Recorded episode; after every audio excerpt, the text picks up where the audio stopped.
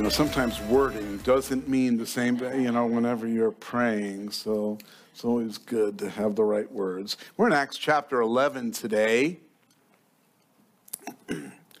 the uh, Christian church in Jerusalem were Jews who believed in Jesus as their Messiah.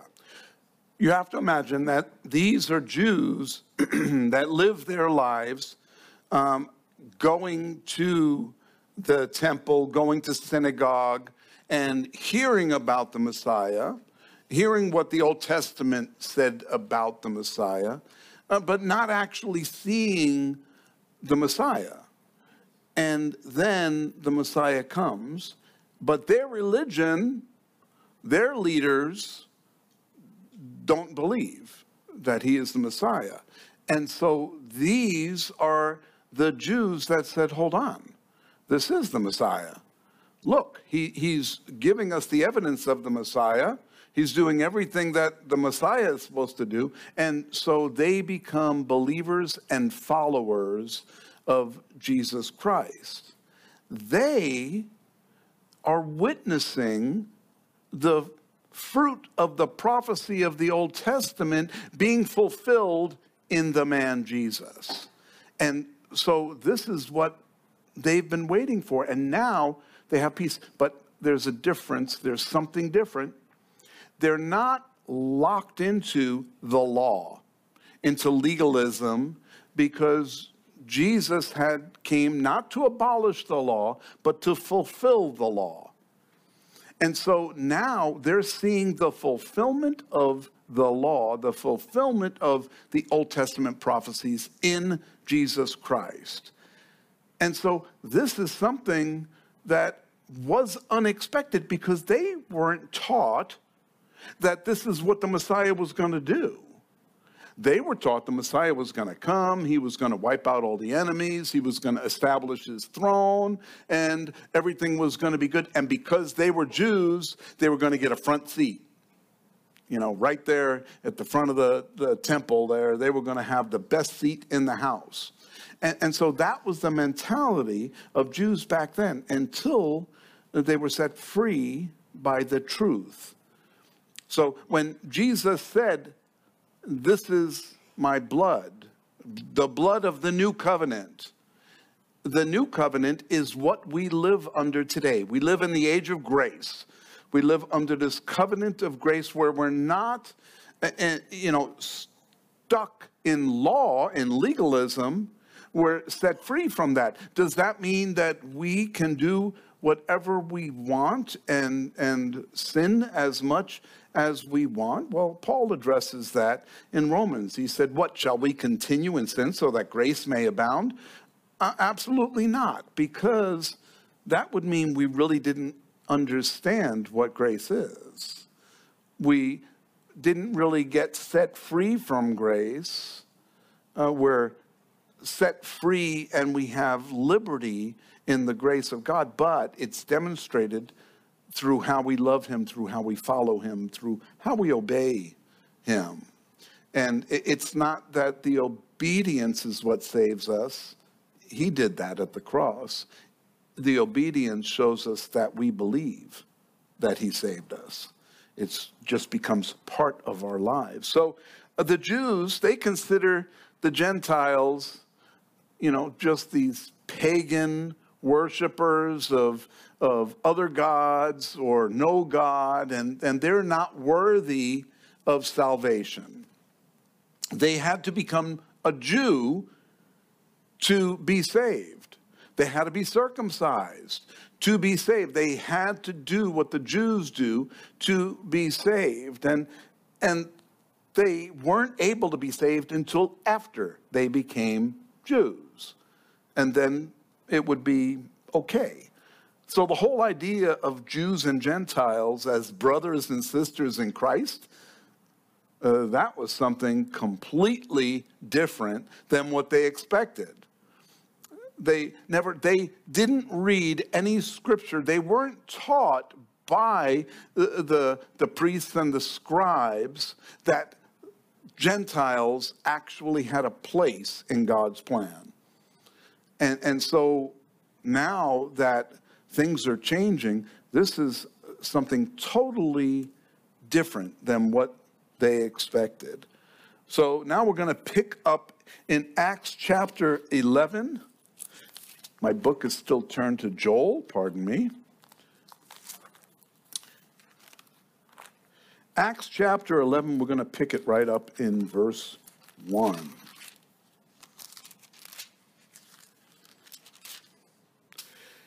Now the apostles and brethren who were in Judea heard that the Gentiles had also received the word of God. And when Peter came up to Jerusalem, those of the circumcision contended with him, saying, You went into uncircumcised men and ate with them. So here, Peter gets back to Jerusalem.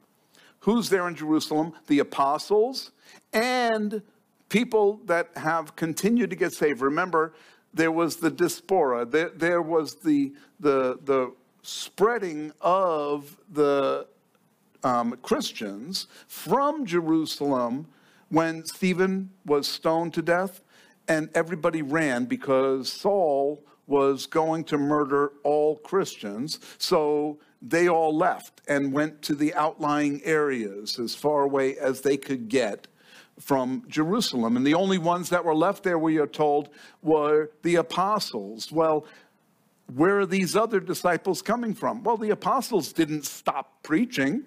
They continued to lead people to Christ. And so the church is reforming and enlarging, getting bigger uh, there in Jerusalem. And so here were these Jews that were converted because at this time there were no Gentiles being converted there in Jerusalem, especially. They weren't being converted, it was only Jews.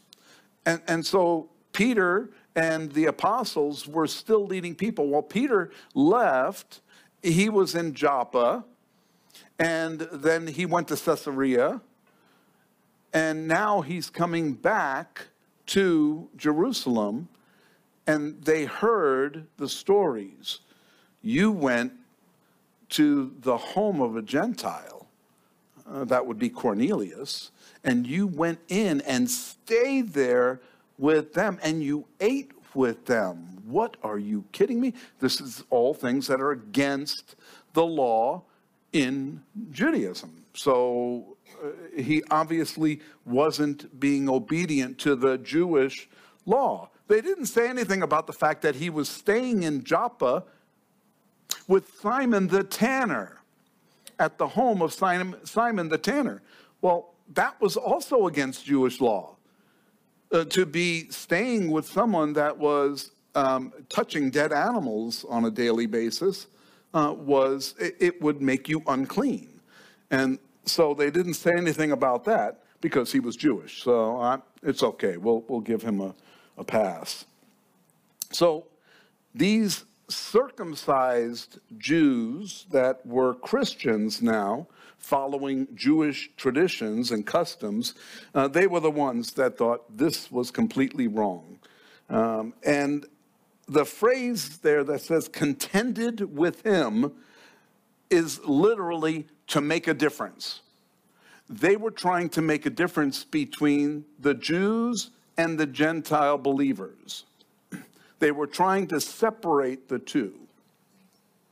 And you can understand this coming from a nation who thought that they were God's chosen people. There were none that were qualified to even access God unless they became a Jew. And so they were at the top of the food chain. Any other human was less of a person because they weren't Jewish. And so you can imagine that this is where they got this idea from that Gentiles, even Gentile believers, were not worthy. They, they weren't worthy to have a relationship with God. So, how sad that they thought themselves so good, you know. So, because every one of us in here everyone online, is a sinner. And we've all been saved by the grace of God.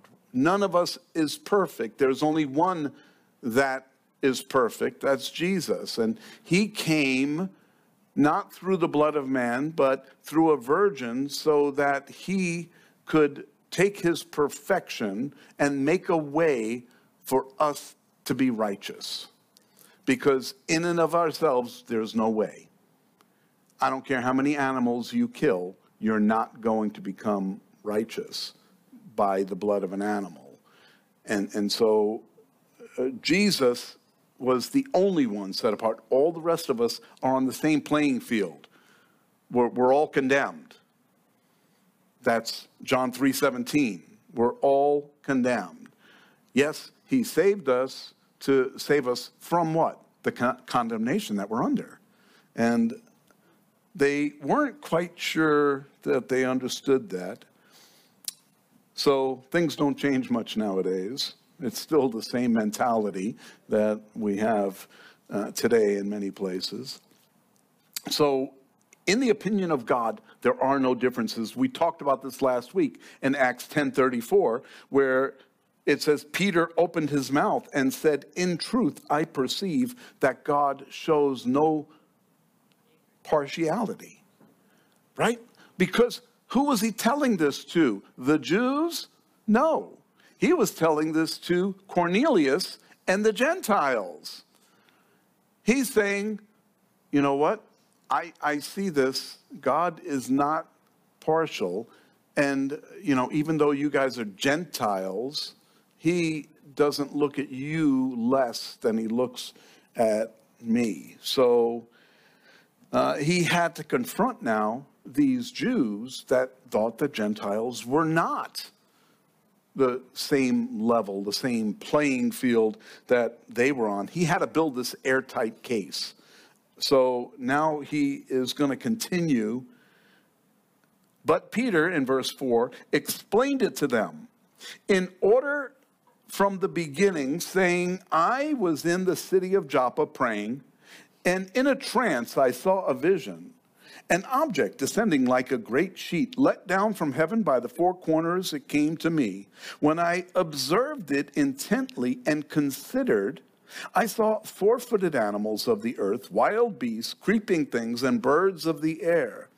And I heard a voice saying to me, Rise, Peter, kill and eat. But I said, Not so, Lord.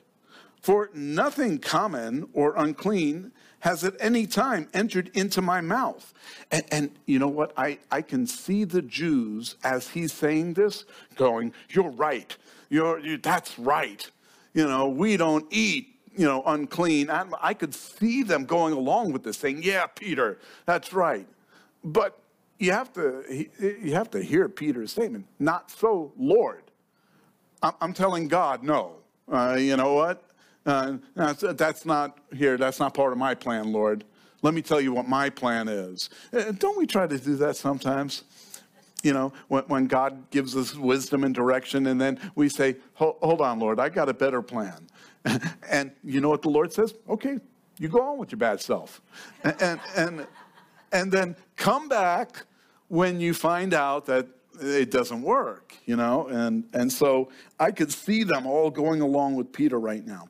But the voice answered me from heaven What God has cleansed, you must not call common. Now, this was done three times, and all were drawn up again into heaven. And, and so Peter now recounts everything that happened to him before he went to meet with Cornelius. He wants them to understand that this wasn't from him. He didn't come up with this idea.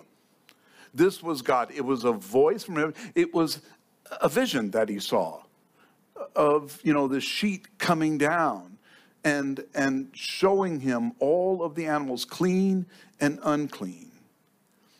You know, and in, in modern terms, we look at this and uh, we would see, you know, like there's Chick-fil-A and Taco Bell and and all of these, but then you have Ruth's Chris. And and you have all of this coming down and and oh, I won't eat Taco Bell, you know, I'm not going to defile myself with with that, you know. And oh no, it's all clean. You can eat all of it. It's all good. Some of it may not be good for you, but you know what? You can eat it all. And Peter says, no, you know, that's not right because Jewish dietary laws restricted them from eating things that were unclean. And now he's telling the apostles and the other Jews that were there that have now become Christians that God has taken away that barrier and that they can eat freely uh, from these different foods. But that's not what this was about, right? It, it, it had a twofold meaning. They trusted Peter because Peter did miracles before them. He went and stood up to the religious rulers there in Jerusalem. And so they trusted him because they knew that Peter had the Holy Spirit and was doing the work of God. It was evident in the, the miracles that he was performing it was evident in the boldness of his speech. And so, as he tells them this, now, we sometimes think that back then they didn't have the gifts that we have today technology and and the uh, uh, the way to communicate you know the way you know they didn't have a toastmasters group. So you know peter probably wasn't getting through to them you know the best way he could. And so here's the reality is that as he's telling them these things you know the holy spirit is stirring in their hearts telling them this is the truth. This is what you need to hear and their hearts were being stirred by what Peter was telling them, and they trusted him. So in verse 11,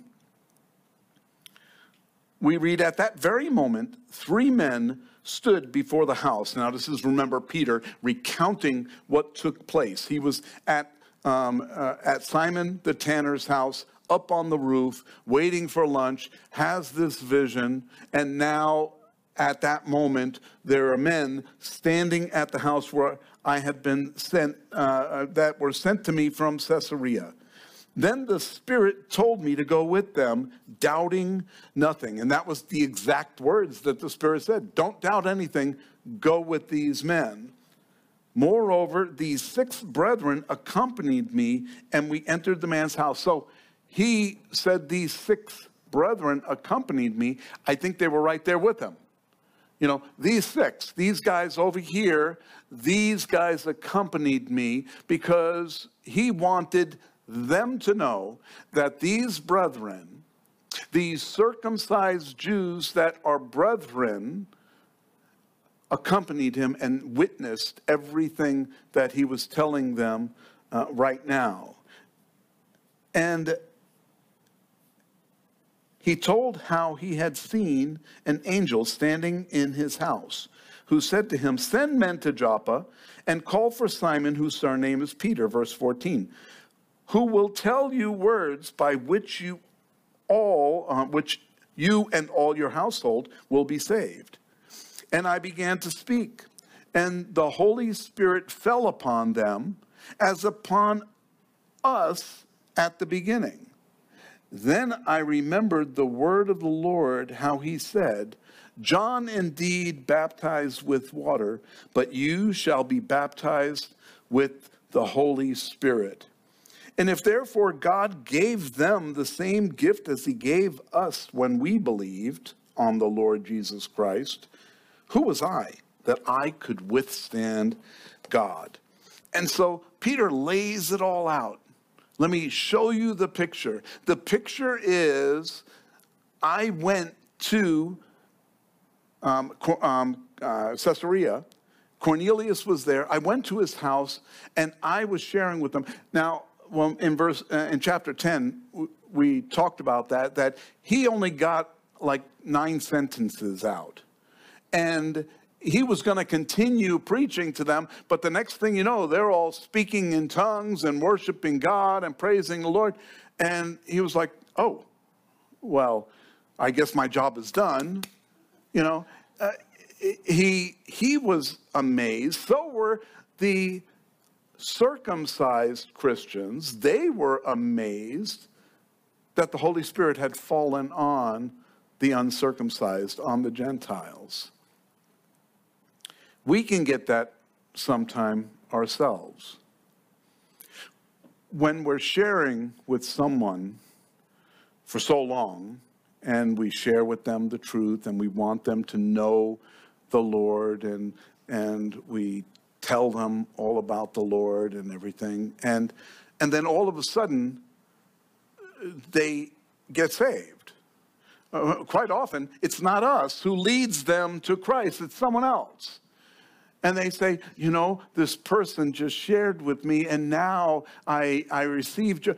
What do you mean that person? I've been talking to you for years, and you didn't listen to me. And now all of a sudden you have this holy revelation, you know, and, and, and we can become indignant about the fact that we didn't get to lead them. Hey, some water, some plant, and some harvest. And you're, you may not be a harvester, you may just be a waterer. So that's okay. And, so when this happens, the best thing for us to do is shut up and run with it.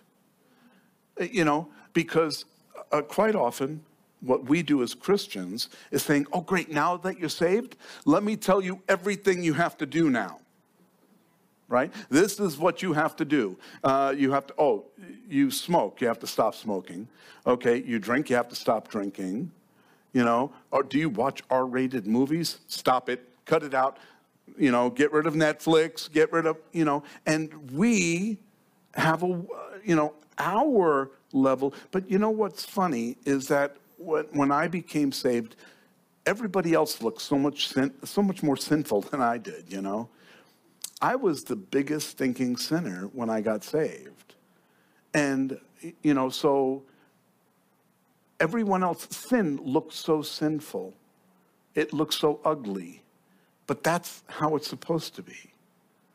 When we get saved, we're supposed to recognize how sinful sin is, how ugly it is, Paul said that as he grew in his relationship with the Lord, he recognized that he was all the way to being the chief of sinners. Why? Because he recognized how sinful sin is, how, how ugly it is. And as we grow in the Lord, that's what should happen to us. We should recognize as we grow closer to Him how ugly sin is not in someone else's life, in our own. We should look and say, you know what? That's me. That's the sin that I have. And then we ask the Holy Spirit to help us because we can't do it on our own.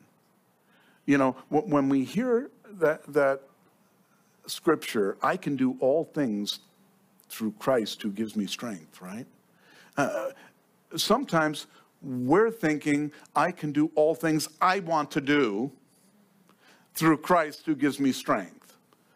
I, I just have to have a list of things that I want to do. And here, let me write up this list, and now I'm going to do all those things that, you know, and, and really, what it says is that we can do all things the Holy Spirit wants us to do through Christ we can do all things that are within the will of God, you know, through Christ. And so when we get to that point where we say, hold on, I am willing to do whatever you want me to do, Lord. And it may not be what I would put on my list of things to do, you know. Send me as a missionary to Hawaii, you know. No, Hawaii and Ethiopia are spelled completely different. They're not even on the same continent. Come on.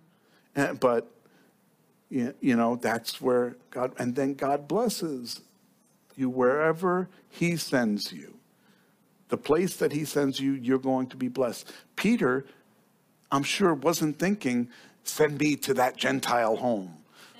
I, I want to go there. I want to eat some pig. You know, it, it, it, but he, he wasn't thinking that. But when the Lord led him, he said, I'm going because that's where God is leading me. And so I will go there. I will do what he wants me to do. There are people who try to tell us different ways to be saved. Uh, they tell us what we have to, you know, what you have to do to be saved. You have to leave every sin behind and you have to live a pristine, sin free life. Well, that's the truth. But you can't do that because that's not reality. But that's the goal. That's the goal of what we should be doing, what we should be looking to do. But when we fail, we don't say, That's it, I've lost my salvation.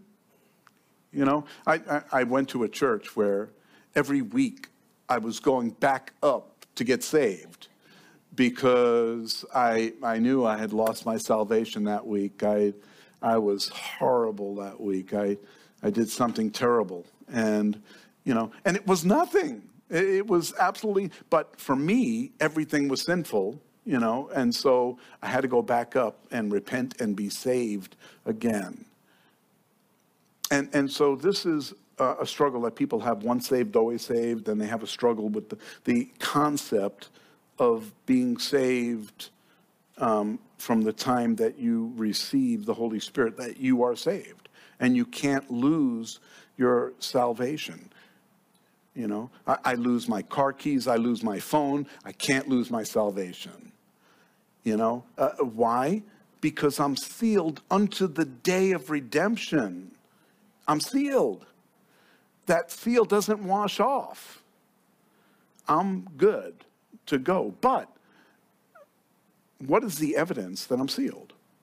The evidence I'm sealed is by how I live, uh, by how I share the joy of the Lord with others. That's the evidence of what I believe and how I'm saved. Uh, it doesn't mean that I'm perfect all the time. It means that I know I'm saved and I am the works that I do are just the byproduct of salvation. I'm living for the Lord and I'm trying to do the best. Work out your own salvation. Um, you know, we're go- all, all going to be failing at that um, because working your salvation to get to heaven, you'll never qualify our salvation is worked out. It, it, the evidence is in the works that we do, but that's not how we're saved. We are saved, as he said here, uh, they were given the same gift that he gave them uh, when they believed on the Lord Jesus Christ. In Romans 10 9, Paul says that if you confess with your mouth the Lord Jesus and believe in your heart that God raised him from the dead, you will be saved. That's where our salvation is found. Paul says salvation begins in the heart. If you believe in the heart, that's where salvation begins. It's not here in the head I believe intellectually in Jesus Christ because there are lots of people that intellectually believe in Jesus Christ, but they don't know him personally. They don't have a relationship with him. In our study in Joel on Wednesday night, he finished chapter 2 saying, And it shall come to pass that whoever calls on the name of the Lord shall be saved. Whoever calls on the name. Joel had it down way before Jesus came to set people free through his crucifix, crucifixion, excuse me. So Joel knew that it will come to pass. Joel was talking about the future. He wasn't talking about right then, but he was talking about the future. And so that's what all chapter two is about. Chapter two is about revelation, uh, it's about tribulation and, and the day of the Lord. And anyone who called on the name of the Lord will be saved. So, you know, there are many people that profess something with their mouth and uh, really don't even believe it in their hearts. Uh, they change what they believe week to week, month to month, because their uh, belief is based on human uh, knowledge, human wisdom, or religion.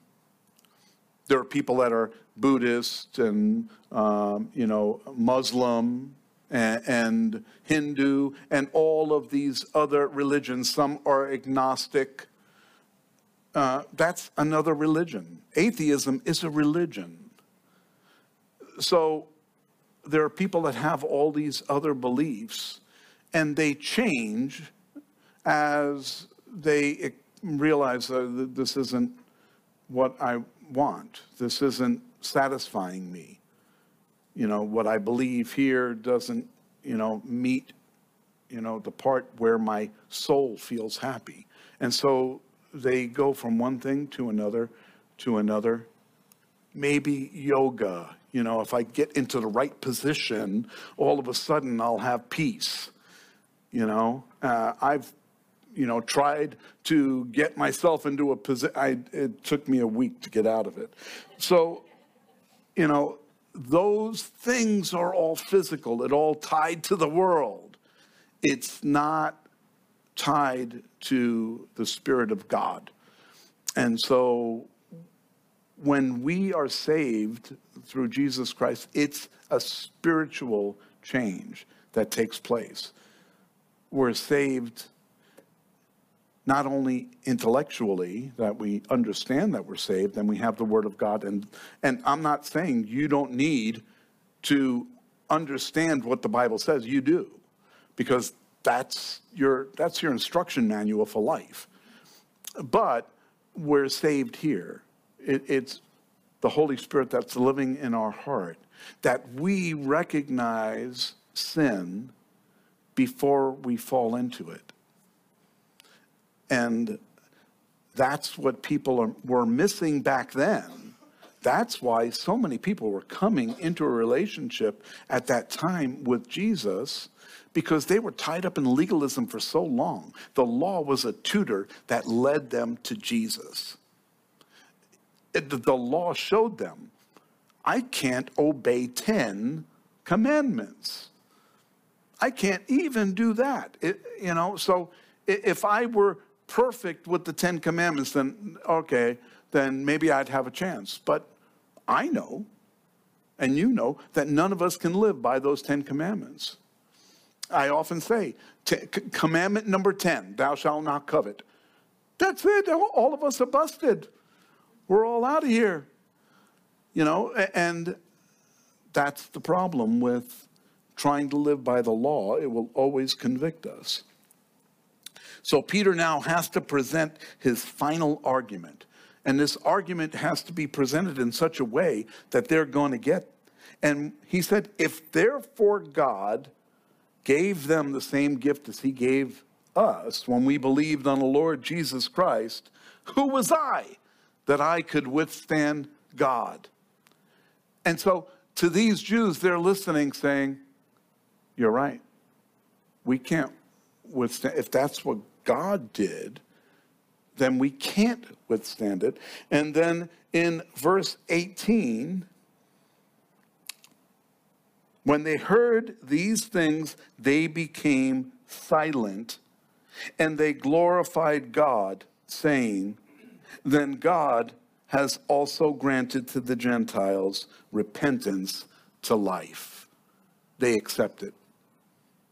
They realize, oh, then this is the way it is. This is the new normal. Because now God has done something that we never expected to do, but because He did it, we have to be good with it. Have you ever felt that in your life that, um, you know, God was doing something and you weren't good with it? You just didn't feel like it was. Uh, I felt that way before. You know, Lord, I put so much effort into this. And because I put so much effort into this, we've got to follow through with it. I've got to do what I've put so much effort into. God said, okay, go ahead. And then you spend three years walking back what you put so much effort into that wasn't what the Lord wanted done. He's not going to say, okay, because you're not doing what I want you to do, you're out of here. You know, you, you're gone.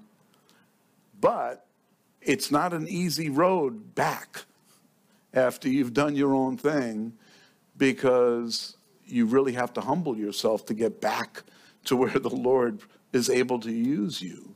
Sometimes it takes decades to get back to where God wants you to be. When His Holy Spirit works, people respond because it's the work of the Lord. So when these people who were used to doing everything a certain way became Christians, but they're still hanging on to the past and trying to take baby steps into the future. And now they're confronted with something they never expected. It's only by the Holy Spirit that they're going to be able to take that next step, that they're going to be able to walk with the Lord fully because they can't do it on their own. They've got too much of that legalism still trapped with the, the, the certain way of doing things is still stuck here in their minds. I used to work on cars. I used to be able to adjust the timing and, you know, and get that car just running so smooth by, you know, just dialing this and touching this and, and doing that.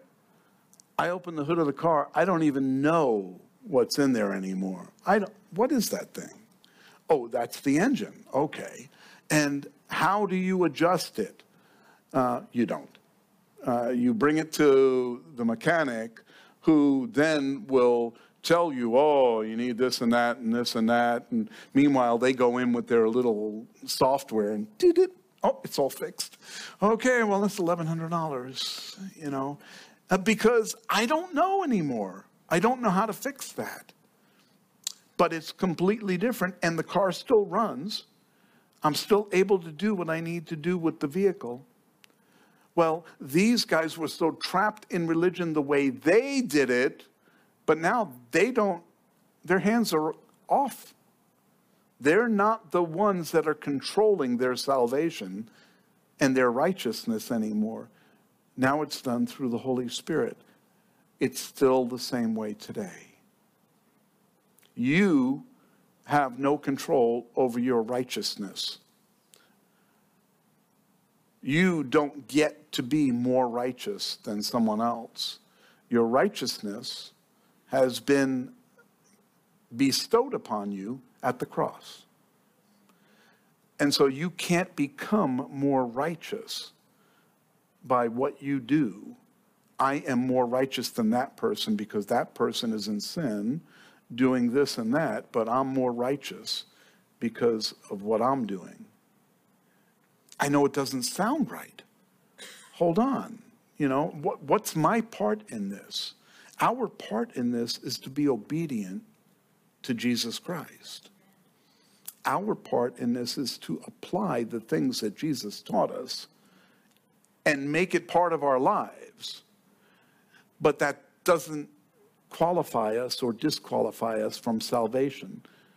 Believing in the name of the Lord Jesus Christ and we are saved, receiving his Holy Spirit into our life. That's what but you know, I've been baptized in the Jordan River. How many people were baptized in the Jordan River? Okay, we got a few, right? Baptized in the Jordan River. That puts you in a different class than everyone else, right? Because Jordan River. You know, and, and see, so that's not reality. You know, there isn't, you can't do something better than others when it comes to receiving Jesus Christ as your Lord and Savior. So while it sounds like, hold on, there has to be something, I, I live better, I, I sin less than others, or uh, what, you know, that's not what I'm not telling you to go out and sin now freely. What I'm saying is that you're not disqualified because of past sin. And we and our goal is to not sin today, tomorrow, the next day. That's our goal. But, you know, we're going to fail now and again. Luke now refers back to the persecution of the Jews as we go into verse 19. Now, those who were scattered after the persecution that arose over Stephen traveled as far as Phoenicia, Cyprus, and Antioch, preaching the word to no one but Jews only. Uh, but some of them were men from Cyprus and Cyrene who, when they had come to Antioch, spoke to the Hellenists, preaching the Lord Jesus. And the hand of the Lord was with them, and a great number believed and turned to the Lord. So remember, the Hellenists were Greek Jews. They were Greek, uh, they were Jews, but they followed Greek customs and traditions. They spoke Greek and they lived like in the Greek culture, but they were Jews. And uh, so it was a little different. They weren't quite Jewish enough for Jews. Okay, so that's how come they were excluded uh, when they were handing out uh, to the widows the, the needs back in Jerusalem. They were handing out supplies, and the Hellenists were being deprived because they weren't Jewish enough for the Jews that were controlling everything. And remember, then they picked out seven guys to administer to the needs of the flock so that the apostles can then um, focus on prayer and teaching and, and the word of God. And, and so at that point, they picked out seven people, and most of them were Hellenists, so that they can be part of the administration of what was going on. So here, these um, the the word of God went out into all the world, and then there were some that went to Antioch and then spoke to the Hellenists that were there, preaching the Lord Jesus, and the hand of the Lord was with them, and a great number believed. A great number believed and turned to the Lord. It's exciting. Antioch was turning to the Lord because of those who were scattered out. Remember, they were supposed to go from Jerusalem to Judea to Samaria and unto the ends of the earth. Well, Antioch was the ends of the earth. Now it's Fountain Hills.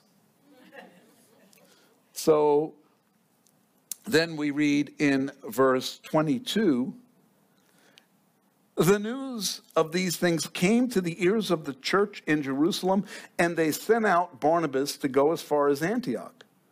And when he came and had seen the grace of God, he was glad and encouraged uh, them all that with purpose of heart they should continue with the Lord. For he was a good man, full of the Holy Spirit and of faith, and a great many people were added to the Lord. And so here is Barnabas. We've seen him before when Paul, Saul, uh, then had his road to Damascus experience. He went and tried to connect with the apostles. They didn't want any part of them. But Barnabas came and said, Hold on. I've seen his work. I know what he's doing, and he is, you know, a brother and he, Barnabas, the name means son of encouragement. And so here he is, once again, encouraging others. as he goes to Antioch and he's preaching, he's seeing the grace of God being poured out on the people in Antioch. And once again, he's being used to encourage people. Folks, I believe that is one of the most important things we can do as the church encourage one another. That's, I, I believe, the importance of the church. Coming together in fellowship here we enjoy doing this, fellowshipping, being in a place one with another, being able to have coffee and some snacks and just fellowshipping, chatting with each other, praying for each other, getting to know each other. As iron sharpens iron, one man sharpens the countenance of his friend. And that's what we do together here as we come together in this place. For those of you that are online, I encourage you to come when you can.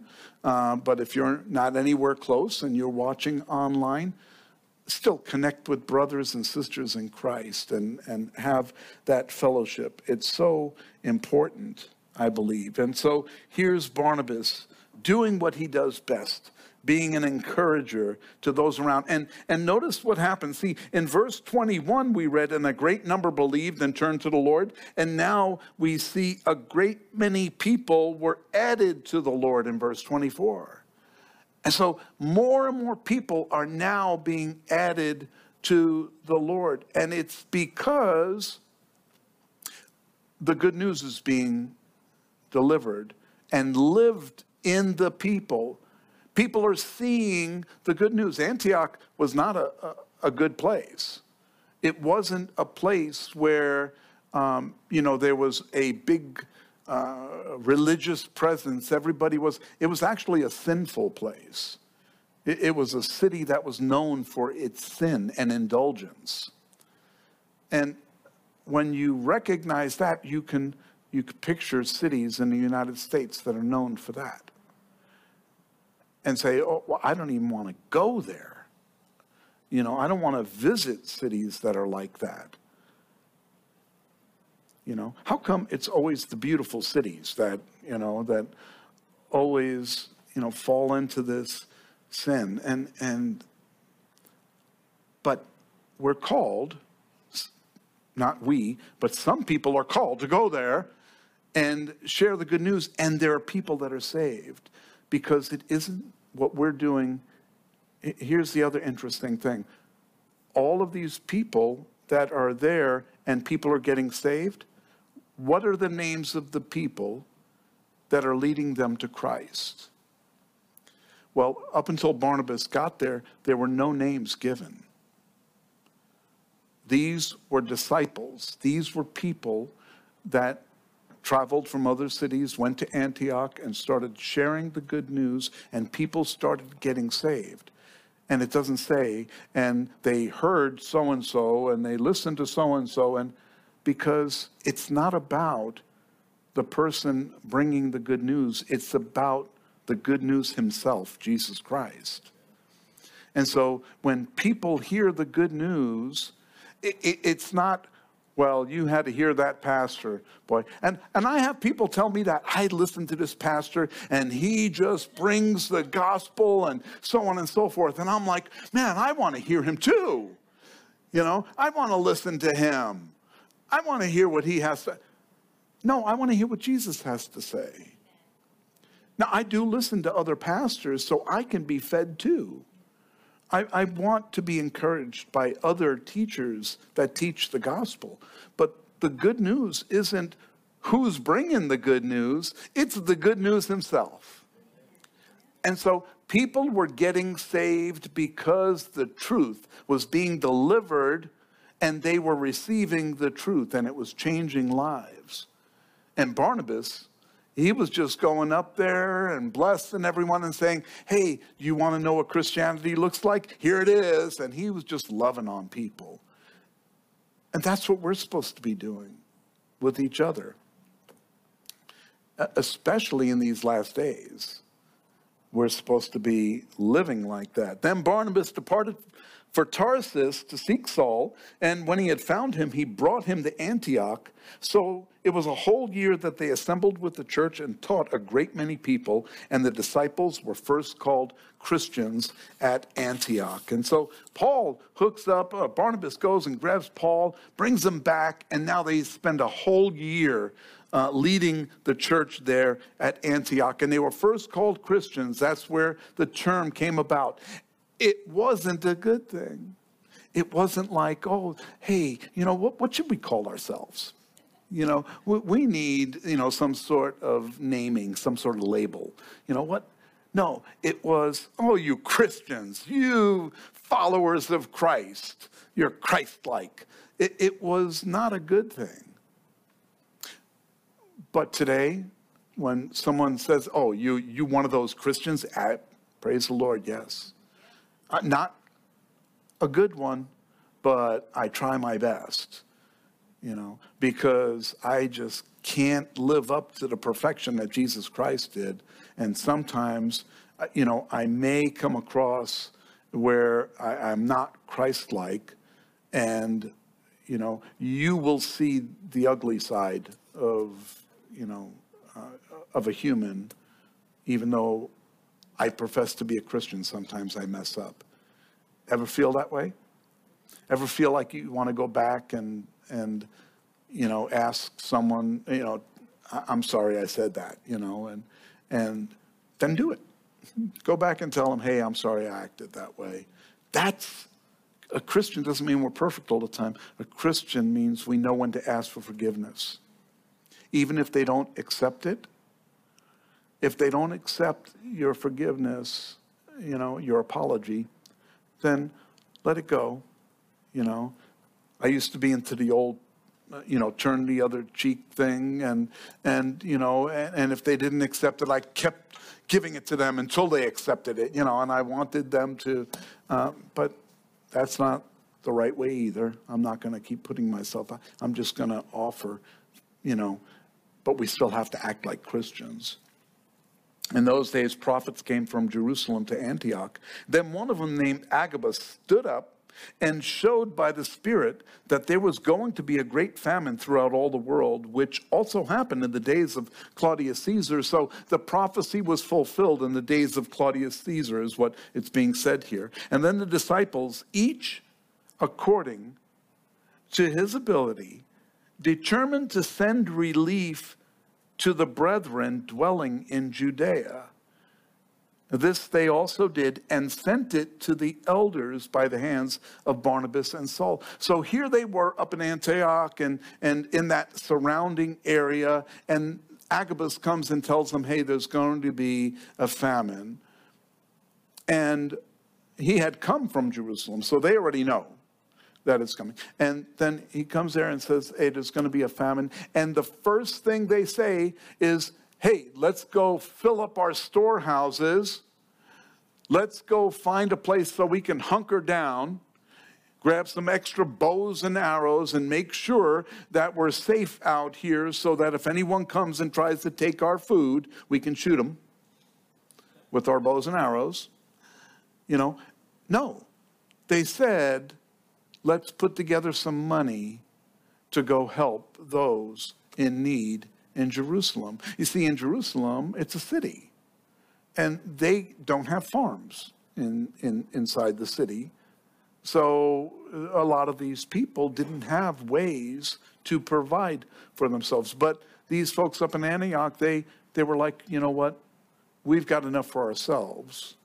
This isn't saying just give to others, don't provide for yourself. That's not what it's saying. It's saying God is going to provide for you and he's going to take care of you and you could put that aside for yourself, but make sure that you have something to put aside for someone else. Give to others. Paul said it this way in Philippians 2 3. He said, Let nothing be done with selfish ambition or conceit, but in lowliness of mind, let each esteem others better than himself. Let each of you look out not only for his own interests, but also for the interests of others. And that's what we should be doing as believers, as Christians. Even when we were planting this church 11 years ago, other churches actually helped out and helped us take care of things. They provided stuff that we needed and so on and so forth. So as the church, you know, grew and as we uh, got new stuff, we made sure that we were giving all our old stuff to other churches that were in need, that were just starting out, that didn't have what we had, and we just kept giving to others. And it was a huge blessing for them. And so that's how the church works. We help each other. We bless each other and encourage each other. We conclude our study today considering the changes the Holy Spirit was making to the early church. They recognized how God wasn't partial to any one nation and that he opened the door to everyone. That's important. That's still the same way today. He has opened the door to everyone. It doesn't matter what religion they are, it doesn't matter what color they are, it doesn't matter where they come from, what social status they are, what political party they are a part of. None of that matters. Everyone is welcome to become a believer in Jesus Christ. And it levels the playing field. So when we see someone that's different than us, um, you know, we are, this, this is what unity in Christ is all about. You know, this is how you break the, the ceilings and the barriers that keep us from being on the same playing field. It is by loving each other and by inviting others into the fold. Number two, once the church recognized what God was doing, they sent others out to reach the lost for Christ. See, the church saw that Gentiles were now becoming saved. And they said, well, let's go find out. Let's send Barnabas up there and let's go see what's going on so that if this is of God, we want it to grow. And that's every church. There are many churches out there. Some of them actually read the Bible.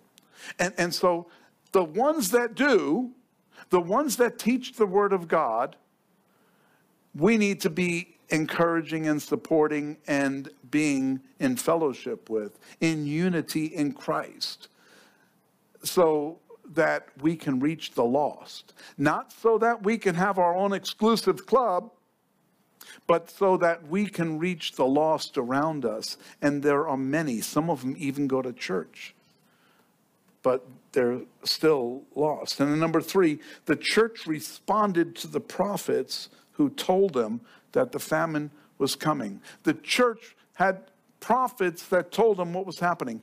Folks, we have prophecy that tells us what's going to happen. We know the future. It's given to us right here in the Word of God. And so we don't need prophets to come to us and tell us face to face, oh, do you know that there's a, a great famine coming? Oh, yeah, I read about it. Jesus said that was going to happen you know, and, and that, you know, the tribulation was coming. Hey, yeah, Jesus told us. We have all the details. Did you know that Jesus was coming? What? You know, see, sometimes prophets are more focused on prophecy than they are on Jesus. We need to be focused on Jesus because he's the one coming back and he's going to set everything straight.